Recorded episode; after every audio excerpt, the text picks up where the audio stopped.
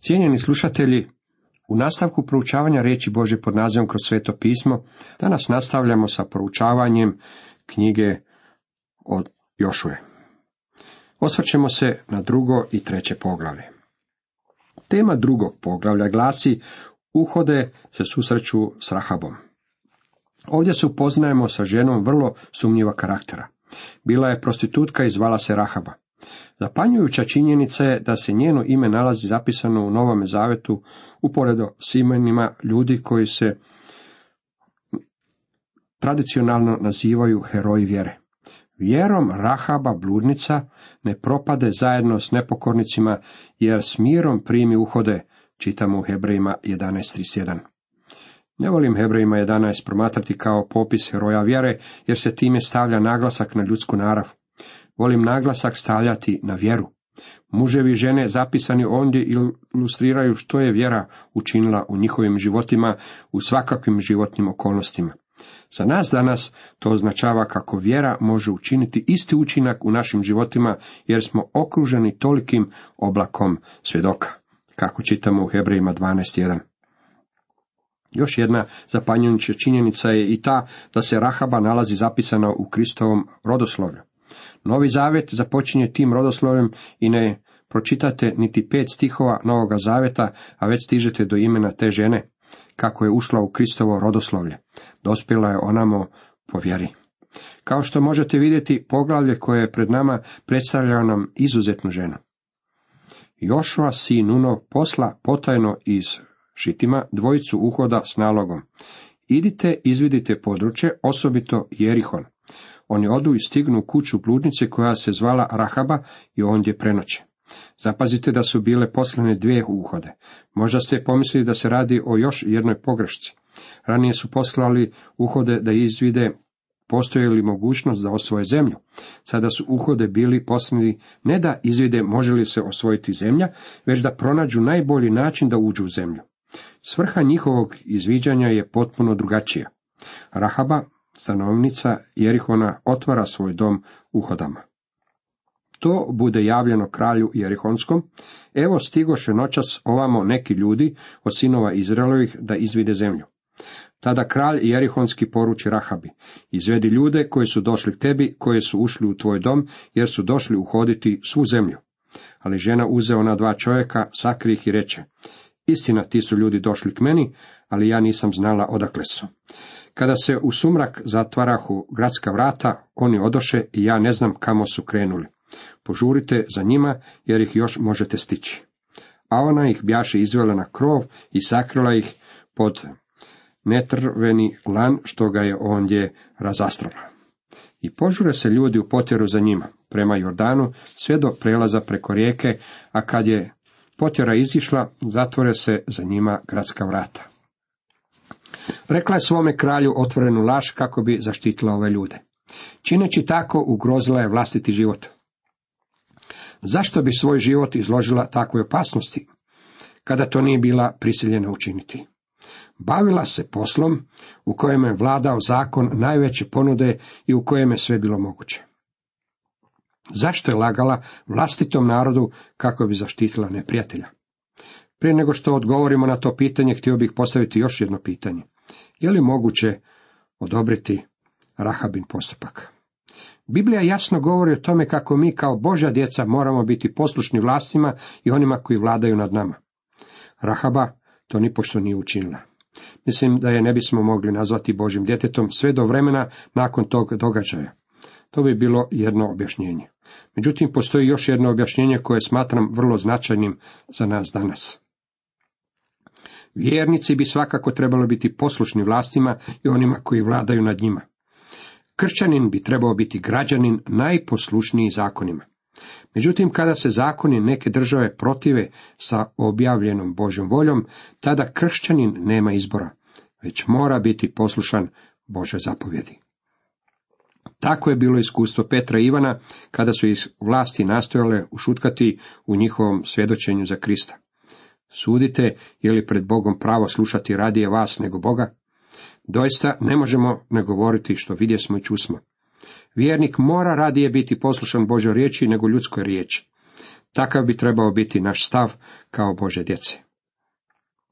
Sada ćemo Rahabi dopustiti da odgovori na naše prvo pitanje. Zašto je lagala kako bi zaštitila neprijatelja? Dok još oni gore ne bjahu zaspali, popne se Rahaba k njima na krov i reče im, znam da vam je Jahve dao ovu zemlju, jer nas je sve uhvatio strah od vas i prezaju od vas svi žitelji ovoga kraja. Ona nam daje dobar uvid o razmišljanju kananaca onog vremena. Proširila se riječ među narodom da se u njihovu zemlju sprema ući drugi veliki narod. Vjerovali su da će oni zaposjesti njihovu zemlju. Narod se uzbunio i svi su bili u strahu. To je bilo izvješće koje je Rahaba podnijela izraelskim uhodama. Mislim da je bila u dobrom položaju da dođe do najsvježijih tračeva, pa je mogla vidjeti kako se cijeli njen narod plaši izraelskog grupiranja oko njihove zemlje. Jer čusmo kako je Jahve isušio vodu Crvenoga mora pred vama, kada ste izašli iz Egipta i ono što ste učinili dvojici kraljeva Amorejskih s druge strane Jordana, Sihonu i Ogu, koje pogubiste. Zapazite njene riječi. Čusmo kako je Jahve isušio vodu Crvenoga mora pred vama.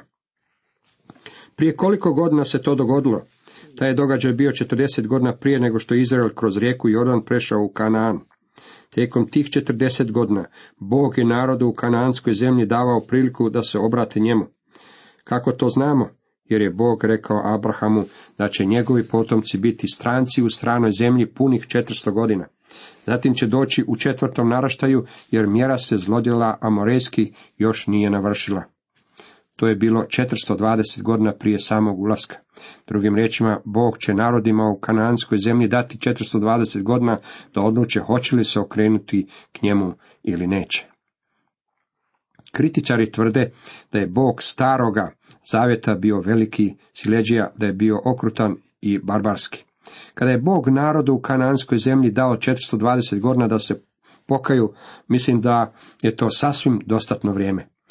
Bog je to vrijeme međutim produljio za daljnjih 40 godina, te se pobrinuo da narodi u Kanaanu saznaju kako se on očitovao izbavljenjem njegovog naroda iz Egipta.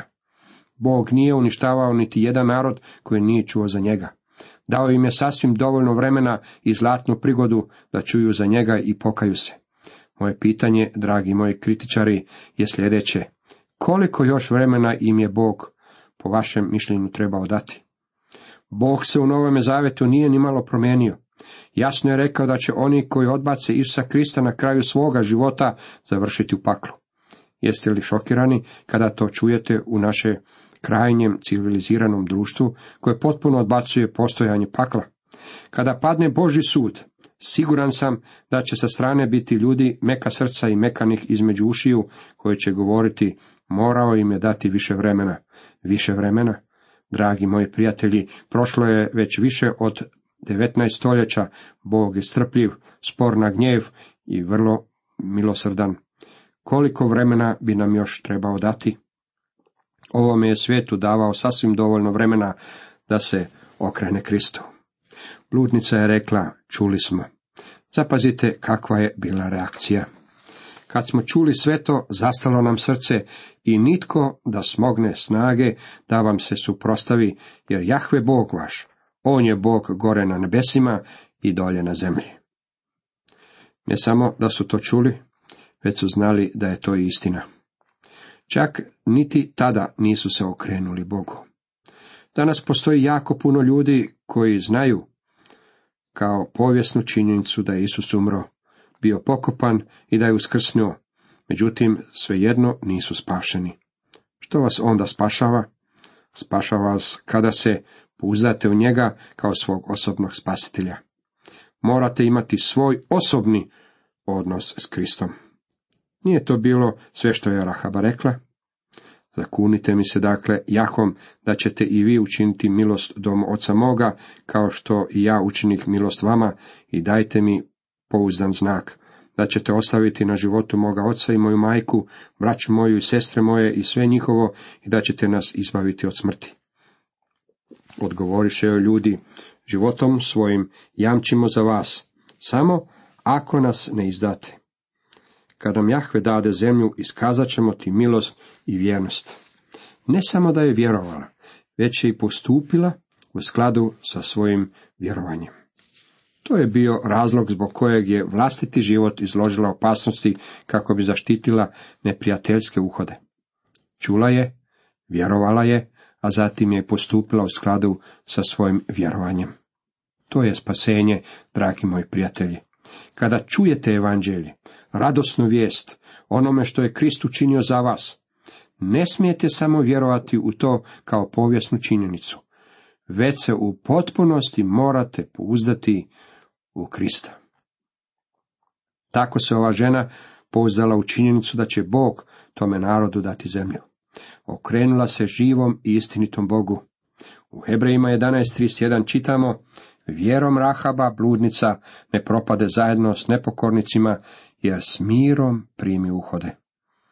Uhode su obećale da će poštediti cijelu njenu obitelj koja bude s njom u kući kada Jerihon bude napadnut. Kad uđemo u zemlju, posluži se ovim znakom. Priveži ovu crvenu vrpcu za prozor kroz koji nas spuštaš i sakupi kod sebe u kući svoga oca i svoju majku i svoju braću i svu svoju rodbinu. Da se kralj Jerihona obratio Bogu, bio bi spašen.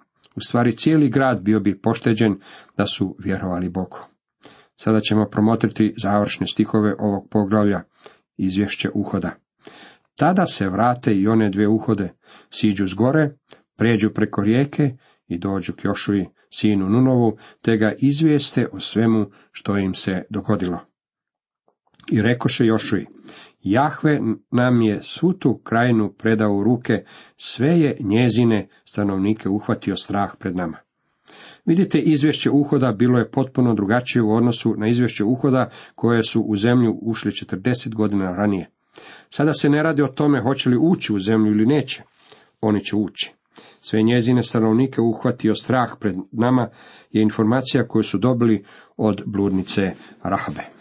Cijenjeni slušatelji, toliko iz drugog poglavlja. U nastavku osvrćemo se na treće poglavlje Jošujine knjige. Tema trećem poglavlju glasi prelaženje rijeke Jordan. Prelaženje rijeke Jordan i ulazak u kanansku zemlju bila je prekretnica u vjeri Izraelaca. Gotovo 40 godina ranije, Izraelovi sinovi bili su suočeni sa sličnom krizom, ali su tada podvacili. Za ulazak u Sinajsku pustinju prolaženjem kroz Crveno more trebalo je vjere. Međutim, ući u kanansku zemlju prelaženjem rijeke Jordan trebalo je mnogo više vjere, jer kada jednom pređu rijeku, više neće imati mogućnost bijega.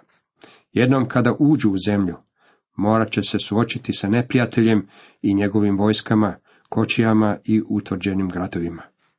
Cijeli je narod poduzeo ovaj korak u svome potpunom predanju Bogu. Urani Jošua i sa svim sinovima Izraelovim krene od Šitima. I stignu do Jordana, pa ondje prije prelaza prenoće. Poslije tri dana pođu starješine kroz tabor i zapovjede puku. Čim ugledate kovčeg saveza Jahve Boga vašega i svećenike levite koji ga nose, krenite svi sa svoga mjesta i pođite za njim. Tako ćete znati put kojim vam je ići, jer tim putem još nikada niste išli. Ali između vas i kovčega neka bude razmak do dvije tisuće lakata. I da mu se niste približili. Bog je Jošu i izraelskome narodu zapovjedio da pređu preko rijeke Jordan. Kada su prešli preko Jordana, bilo je to potpuno različito od prelaska kroz Crveno more. Kada su prelazili kroz Crveno more, Mojsije je sišao do vode i udario je svojim štapom. Cijelu noć vode su se povlačile.